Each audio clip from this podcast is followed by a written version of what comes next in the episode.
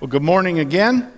And uh, let's stand together. And I want you to take your device or your Bible, if you will, and I want you to turn uh, to Acts chapter 15. Now, Acts chapter 15, verses 1 to 41. We are not going to read all of those, but we are going to read a portion of it. And uh, so we're on week three of relationships. And no, it's not about marriage. So you can all kind of tune in, and we're just looking at different aspects of um, relationships. And this morning I've kind of sort of subtitled this Getting Along. And I think you'll know why in a moment. So uh, if you have a Bible and you're new to Christianity or new to the Bible, all you got to do is go about two thirds through, open it up to the New Testament. You'll come to Matthew, Mark, Luke, and John. Those are the first four Gospels, of the, first, the four Gospels.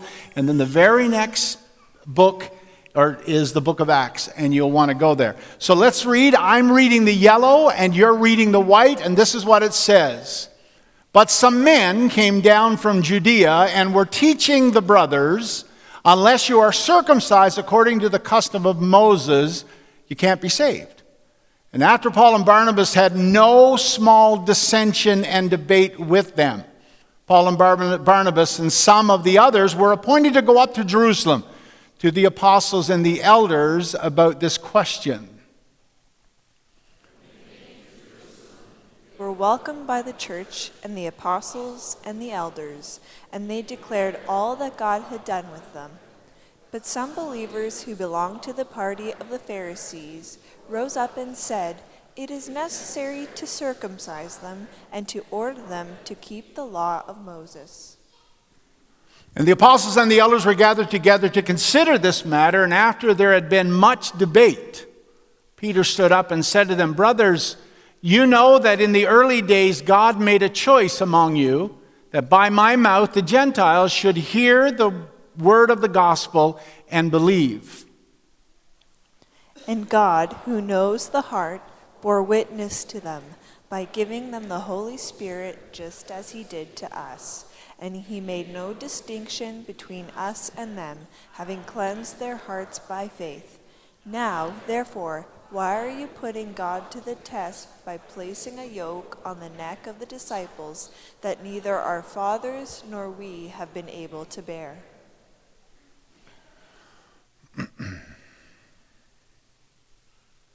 it did work. You want to advance? Thank you. But we believe that we will be saved through the grace of the Lord Jesus Christ just as they will. And all the assembly fell silent and they listened to Barnabas and Paul as they related what signs and wonders God had done through them among the Gentiles. After they finished speaking, James replied, Brothers, listen to me. Simeon has related how God first visited the Gentiles to take from them a people for his name. And after some days, Paul said to Barnabas, Let us return and visit the brothers in every city where we proclaim the word of the Lord and see how they are. Now, Barnabas wanted to take with them John called Mark, but Paul thought best not to take them with them, one who had withdrawn from them in Pamphylia and had not gone with them to the work. And there arose a sharp disagreement, so that they separated from each other. Barnabas took Mark with him and sailed away to Cyprus, but Paul chose Silas and departed, having been commended by the brothers to the grace of the Lord. And he went through Syria and Cilicia, strengthening the churches. Those names are a killer, aren't they? Let's pray. Father, we love you. We thank you again for the living Christ. Thank you for the Holy Spirit that makes everything that you've accomplished in Christ available and applicable to our lives. And we ask that you would do that again today as we listen to your word, that you, Lord, that you would give us, Lord, hearts and uh, a voice to speak first, and then hearts and minds to understand, and Lord, ears to hear what the Spirit would say to us this day. And Father, as we leave this room, as we leave this property, and we go out into our city, Lord, whether our homes our neighborhoods, the place where we recreate, where we work, where we go to school, where we get our services, that we would live out in tangible, physical, meaningful ways what it looks like to be a Christ follower. And this we pray in his name. Amen. I want you be seated. Now, I want to ask you a question. Which describes your temperament? Are you a short fuse and a big bomb? Are you a short fuse and a little bomb? Or are you a long fuse and a big bomb? Or are you a long fuse and a little bomb? Which one are you? Are you the short fuse with the big bomb? Are you the short fuse with the little bomb? Are you the long fuse with the little big bomb? Which one are you? And so when you think about that, I want you to think about conflict because that's what we're talking about this morning. Now, you and I both know that conflict is both unavoidable and inevitable. And you and I also know that we are not alone in the struggle to do well when conflict arises. Now, when I was thinking about a text of what to preach on this morning, I chose Acts chapter 15 for some reasons I'll explain to you in just a moment because it really talks about the importance of conflict and the managing of it. But when I looked through the Bible to find a text that focused on conflict, I realized that there were no shortages of examples in the Bible where people, good and bad, found themselves in conflict. So, let me give you a couple of examples. This from the, New, from the Old Testament. Adam blamed Eve for his problems and thought he could wiggle out of conflict. Adam, Abraham, and Lot actually split their joint venture because their workers were constantly in conflict. Brothers, Jacob and Esau, reached a point of resentment so great that one of them had to leave town. Joseph had a legitimate case against his brothers, but he chose the way of forgiveness. And the people of Israel constantly drained the spirit of Moses with their complaining. They may have left Egypt, but Egypt had not left them. And then, of course, we know famously that King Saul angrily chased David around the wilderness, around the desert, for a long period of time. And then we come to the New Testament and we find very similar things. The disciples of Jesus, no less, always were squabbling amongst themselves. There were disagreements and debates among them. There were disagreements and debates among the early Christians. There were sharp disagreements between the apostles, between Peter and Paul, and in our text, Paul and Barnabas. And Paul wrote to you, uh, Euodia and Syntyche in the book of Philippians that they should get along. And then, of course, we know that in the church in Corinth, there were all kinds of divisions and all kinds of factions in that church. And some of these conflicts ended badly, like David and Absalom in the Old Testament, and others ended well like Paul and Barnabas later on in the New Testament, and of course, Peter and Jesus. But when we look at the Bible's accounts, stories of people at loggerheads, it helps us gain courage and perspective, and here's why.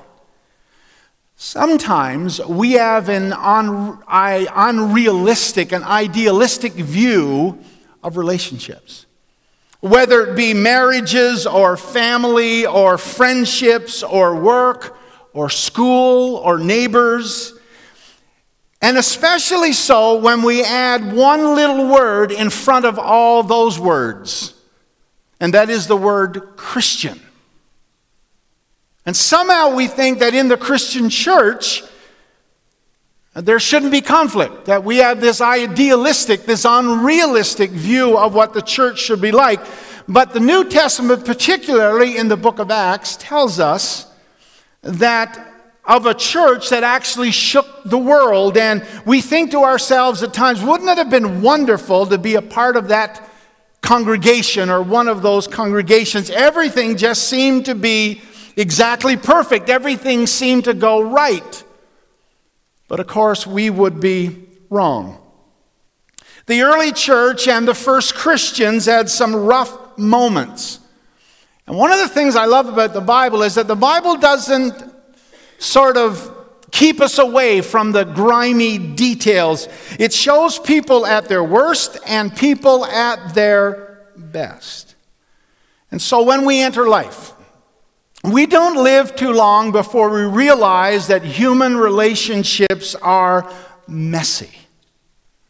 Whether it's married life or whether it's family dynamics or friendships or culture and society and whether it's the church, that we are all sinners and we are all broken.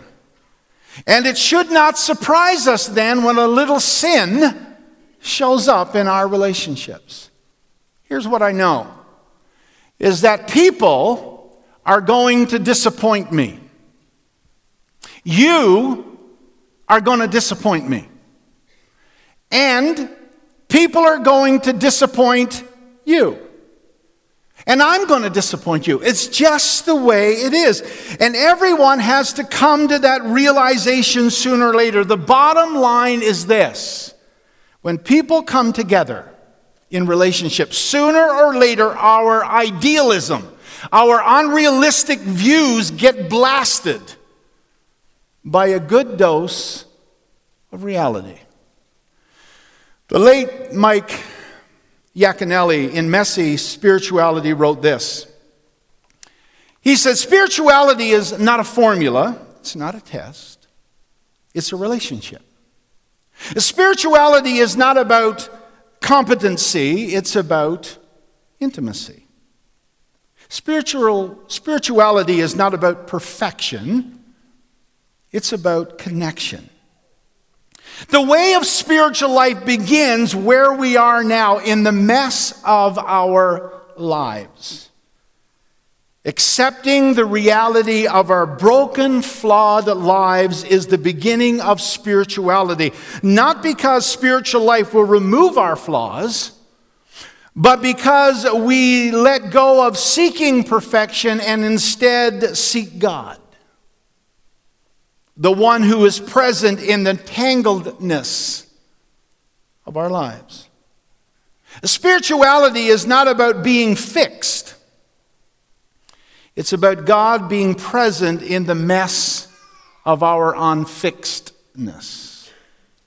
Isn't that good? So let me give you a little background to our text in Acts chapter 15. I want you to follow with me for a moment. Now, to say that this is one of the most important texts in the book of Acts and probably in the New Testament is to underestimate it. If what happens in Acts chapter 15 goes wrong, if the conflict isn't handled properly, it could result in the termination of the early church. Somebody said that this text in Acts chapter 15, this situation, this circumstance, is, is more significant than even the Lutheran Reformation. And I agree. Acts chapter 13, verses 1 and 2 and 3 tell us about how the church in Antioch gathers around Paul and Barnabas and lays hands on them and anoints them and sends them out. The rest of chapter 13 and 14 of Acts tells us about their first missionary tour and the success that they had. And then in Acts chapter 14, verse 27, it tells us about how they come back to the city of Antioch and to the church in Antioch, and they report how things have gone, and the mood in the church in Antioch is enthusiastic. But the mood switches in Acts chapter 15, verses 1 and 2. And this is where our text begins. But some men came down from Judea, from Jerusalem, and were teaching the brothers, unless you are circumcised according to the custom of Moses, you cannot be saved. So, in the middle of their enthusiasm, in the middle of their excitement, some people come down from Jerusalem and sort of rain on their parade. Now, before we take the stance that the people who came down from Jerusalem were evil or were problematic just for the sake of being so, then we need to understand this. First of all, we need to understand that, that for centuries, the Jewish people have been told that the only way to become a child of God is that you must abide by the law of Moses and men must be circumcised. Thank you, James. They had been taught this, they had believed this, they had practiced this for 2,000 years. And the person that Paul and Barnabas and Christianity was challenging is none other than Moses himself. And so the point is that these were well intentioned people. But they threw a wet blanket on the celebration. And then in verse 2 of our text it says, And after Paul and Barnabas had no small dissension, and debate with them. This is a serious conflict. These are fighting words. Now, there's a number of observations that sort of stand out in our story right away.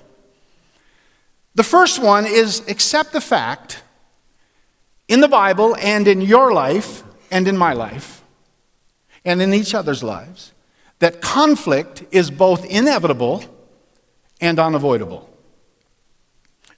Let that fact be established. Secondly, that conflict is the result is the result of the collision of two or more perspectives. The reason why we have conflict is because you don't take everything that I say to be right. And you'd be wrong. And I'd be wrong. It's the result of the collision of two different perspectives. Someone wrote this.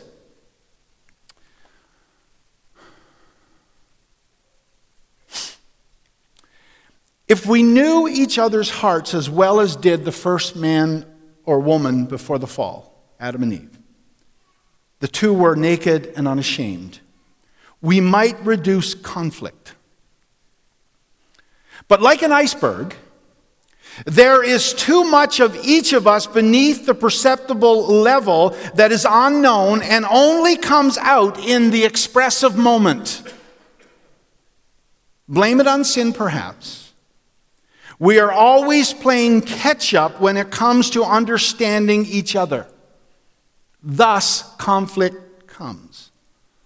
And that then brings us to this recognize that each one of us brings baggage from our past experiences into our present dealings. Past fears, hurts, humiliations, and the list goes on are likely to influence our present circumstances. And here's what I've learned in my own personal life when I feel irritable, when I feel angry, it has nothing to do with you, or my wife, or my children, or my friends. When I feel irritable and angry, it has primarily to do with me. Most of the conflict in my life is because of me, it's not because of the other person. And the same is true for you. And the last observation that we want to make here is this that crisis arises even among well meaning people. Just because you and I have crisis, or you have crisis, or you and your spouse have crisis, or you and your children, or your children, you and your parents have crisis, does not mean that you're not good people. It just means we're human and we live in relationships. But how we manage conflict is absolutely crucial. Matter of fact, how we manage conflict affects our most important relationships. Now, if Acts 15 shows us anything, it shows us that no relationship is exempt from destruction when conflict is mismanaged. Now, I said a moment ago, if it had not gone well in Acts chapter 15, the movement of the early church would probably have been divided. At worst, it would have been paralyzed and terminated, and at best, neutralized. And we read this in the second part of verse 2. And Paul and Barnabas and some of the others were appointed to go up to Jerusalem to the apostles and the elders about the question. And so, just follow me for a moment now. A little bit of continued background here is that this is the first church council in the history of the church. And the theological and the spiritual implications of this we can't get into this morning. That deserves a whole nother sermon or series of sermons. But our point is this how they dealt with conflict is what matters. And it was masterful and it was inspiring how they dealt with it. First of all, learn to listen. Learn to listen. At the end of the day, at the end of the day, when it comes to conflict, you and I cannot resolve conflict on our own. One person cannot resolve conflict. I probably shouldn't say this, but I'm going to say it anyway. One person can't fix a marriage. One person can't fix a family. The other thing we got to recognize is that somebody has to initiate the process of reconciliation or resolution. In other words, somebody, someone has to assume the posture of humility. And this is what we read in verse 12. And all of the assembly fell silent, and they listened to Paul and Barnabas. This underlines one of the problems in our relationships. We don't listen. We don't listen to one another. Now, Ruth will tell you that I'm the worst at this. Not always, but particularly when it comes to getting directions. Now, I know it's typical men and directions, blah, blah, blah. That's not my point. Here's my point. Here's why. You see, when I go to you and I say, Claudia, I need directions to wherever, see, I already know what she's going to say. I already know how to get there.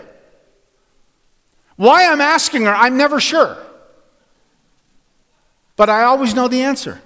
And the other thing is, this is the, I'm always in a hurry, so could you get to it, Claudia? Like, could you, get, could you do it fast? We're not always good at listening to each other. The other thing is that we have our positions hard and fast. And whether it's politics or economics or theology or spirituality or any other thing we list, we have our minds made up even before we go into the discussion and we become rigid and unbending. We have to learn to listen the way they did in this text. And by doing so, by doing so, they discerned the voice of God in the midst of the conflict. Now, you're probably thinking to yourself, but yeah, but this is the early church, and this is the church, and this doesn't really apply to my marriage and with my kids or with my parents or my siblings. Yes, it does. We need to learn to listen so we can discern what God is trying to say in the midst of our conflict, whether it's between Ruth and I, or whether it's between one, me and my kids, or whether it's between myself and the neighbor, or just discern what's God saying. Now, I got a confession to make. We were down south yesterday, and we came up yesterday, and uh, you know it's holiday weekend, super busy, right? So I'm, I know exactly where the turn was, and um, I, uh, we were coming up this hill, and uh, the traffic in the right lane was quite thick and slow, so I moved over. And there was a guy coming behind me, and he must have been about from here to the wall, maybe twice the distance. Now, I'm in the lane, I'm in the, in the passing lane. And that distance, he's flipping his lights at me. Now, I got my car on cruise at 100 and.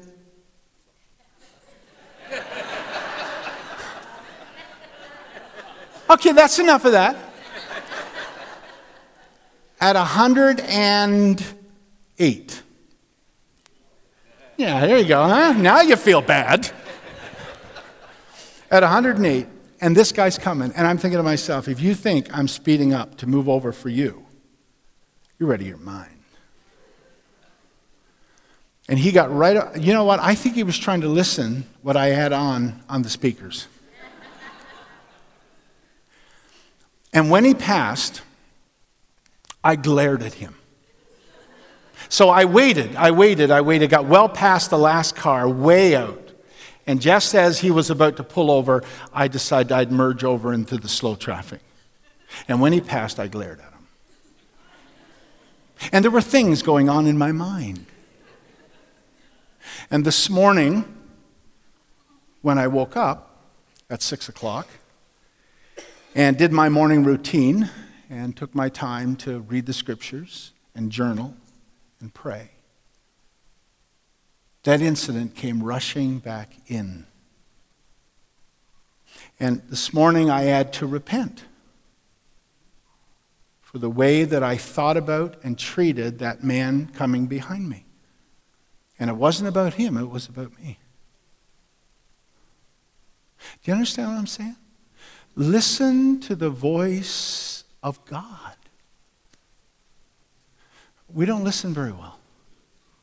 The other thing is this. Not only did they listen, but it's an interesting thing. The Bible says that they were silent. We need to learn to control our tongue. Our tongue. Controlling our tongue determines whether a conflict is going to diminish or continue. So the monks at a remote monastery deep in the woods followed a rigid vow of silence now, their vow could only be broken once a year, and it was only on Christmas and only by one monk. And that one monk could only make one statement, could only say one sentence. So on Christmas, Brother Thomas had his turn to speak, and he said, I love the delightful mashed potatoes we have every year with our Christmas roast. He sat down, and silence ensued for 364 days. The next Christmas, it was Brother Michael's turn, and he got up and said, I think the mashed potatoes are lumpy. I do not like them. And once again, he sat down, and silence ensued for 364 days. The following Christmas, Brother Paul rose and got his turn, and he said, I am fed up with the constant bickering.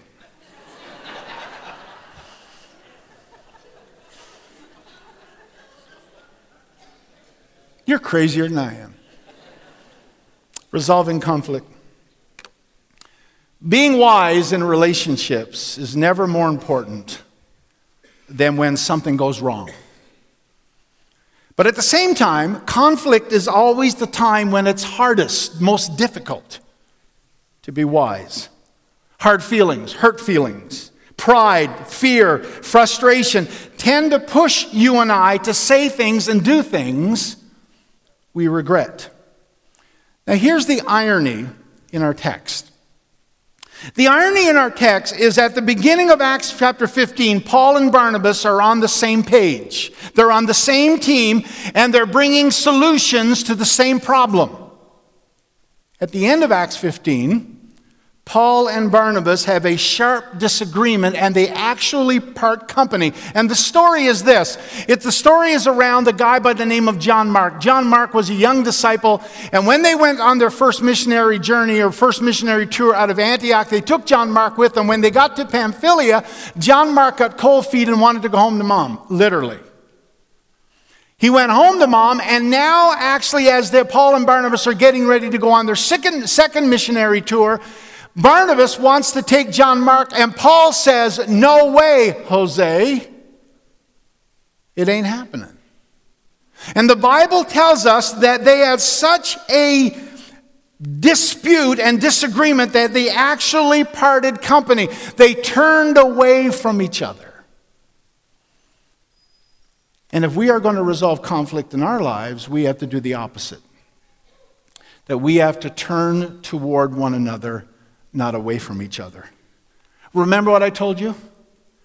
I cannot resolve conflict on my own in my relationships.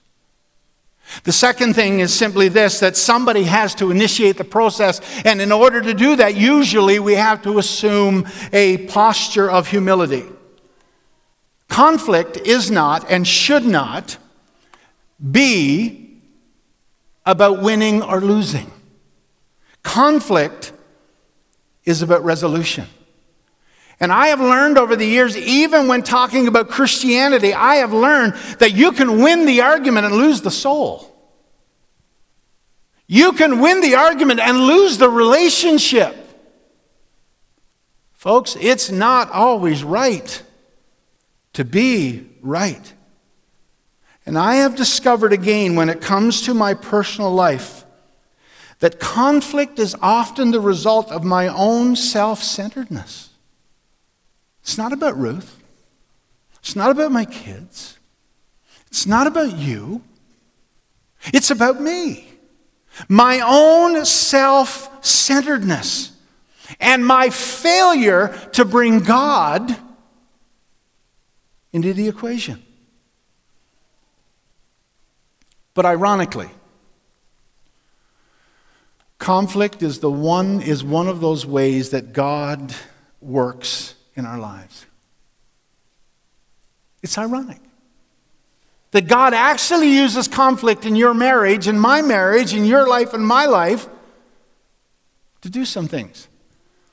First of all, because conflict is inevitable and unavoidable in all of our lives. And second, because God wants to transform us as His people into people who are good at dealing with it, that conflict, conflict is one of God's mysterious, counterintuitive ways of rescuing me from myself, of rescuing you from yourself.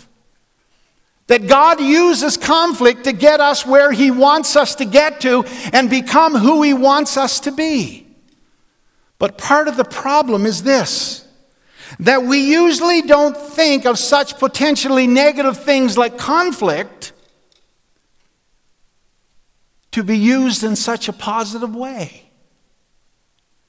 And it surprises us to hear it put that way.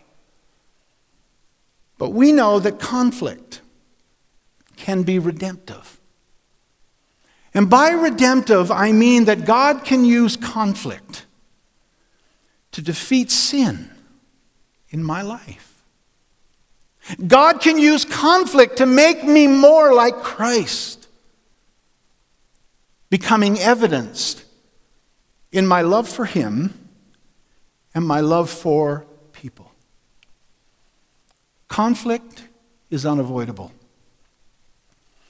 If we learn to manage it, we'll see the fruit of it in our relationship. Does that make sense?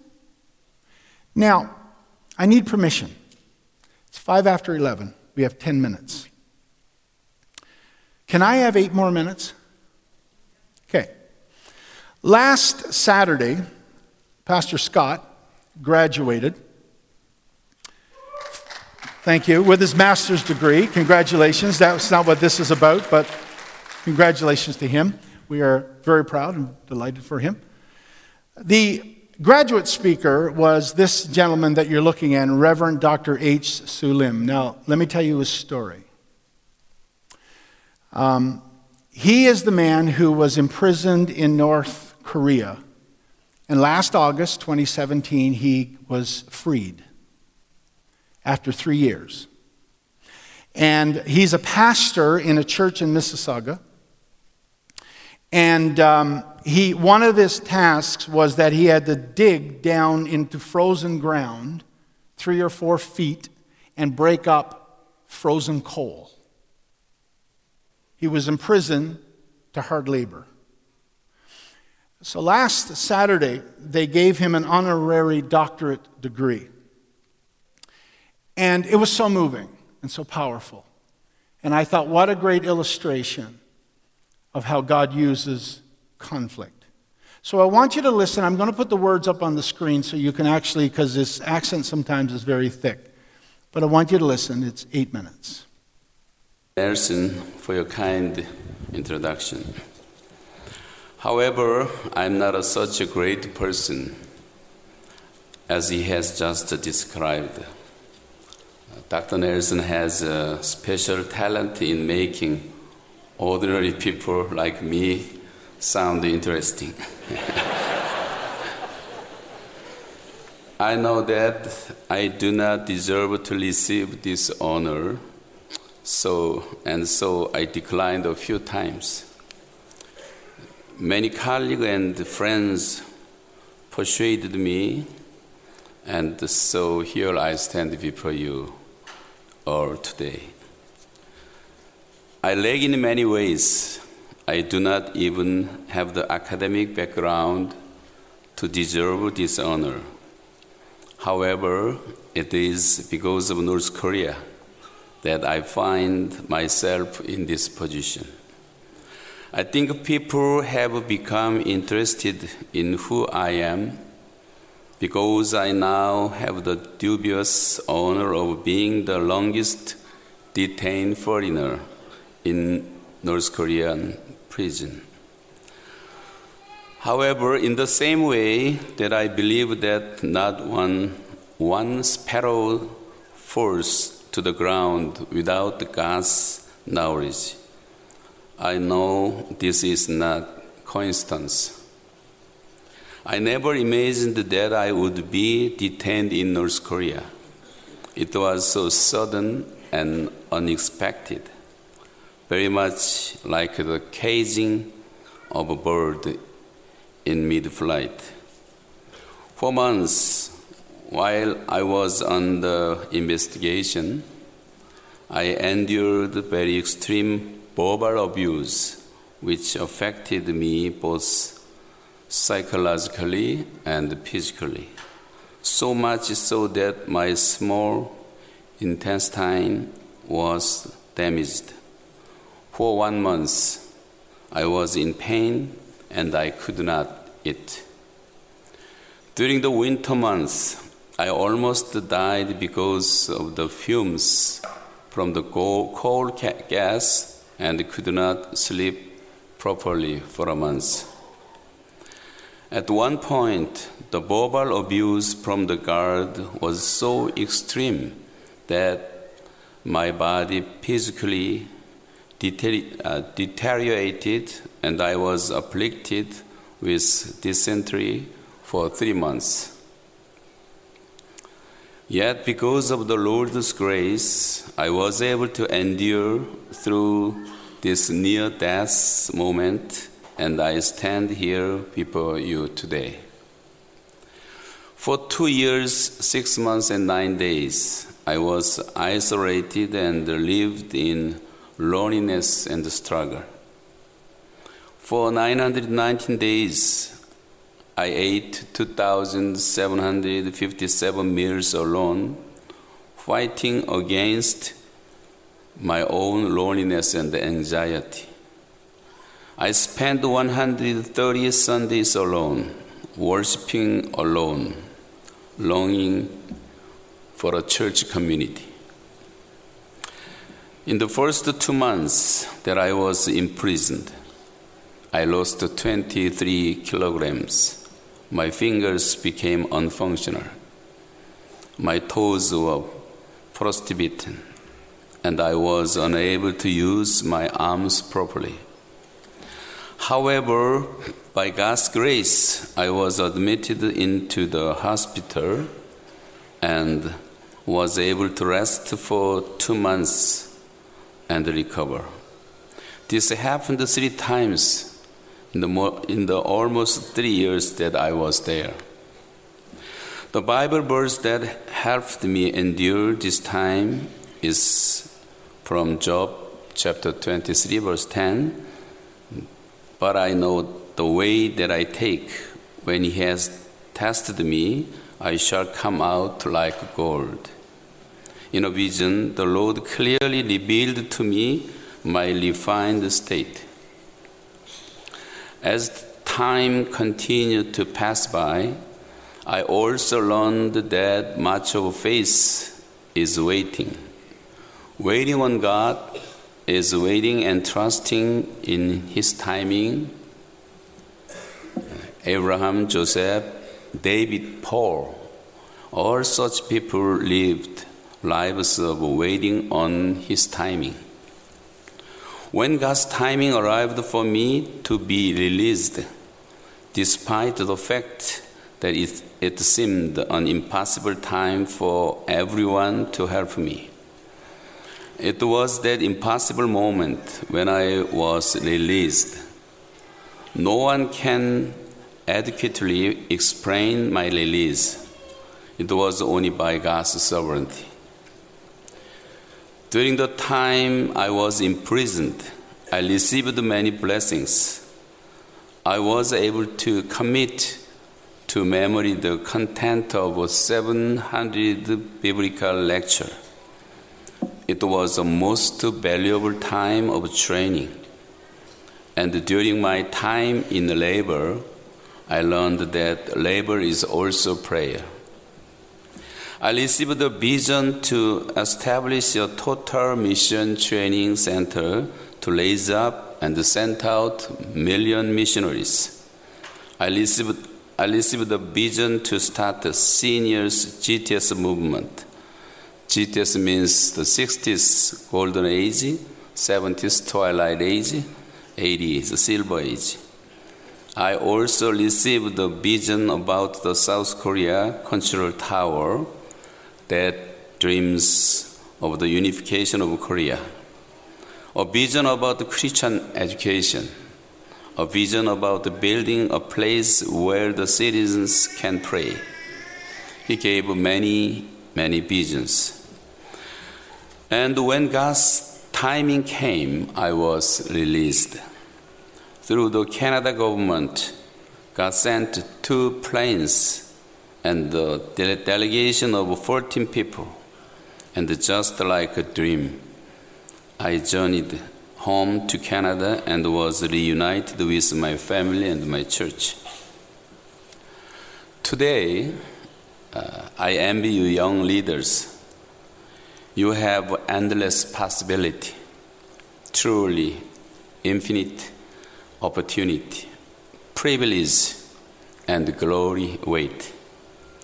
Should trouble come your way, do not be dismayed and seize the opportunity to wait.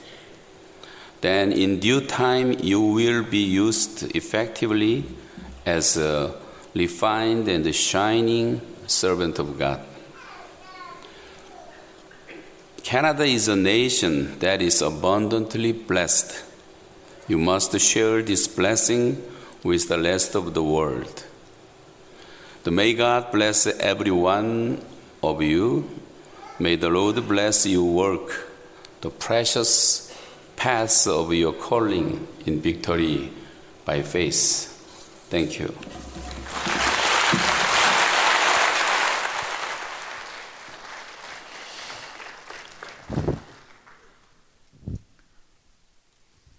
We usually think of conflict as something negative, troublesome, and not a part of God's working. But it is, because it's inevitable and unavoidable. So I want us to stand together and I want to pray. I want you to close your eyes. And I don't really need to ask anyone today if you've ever had conflict or you're in conflict. It's a given. The question is what are we going to do with our conflict?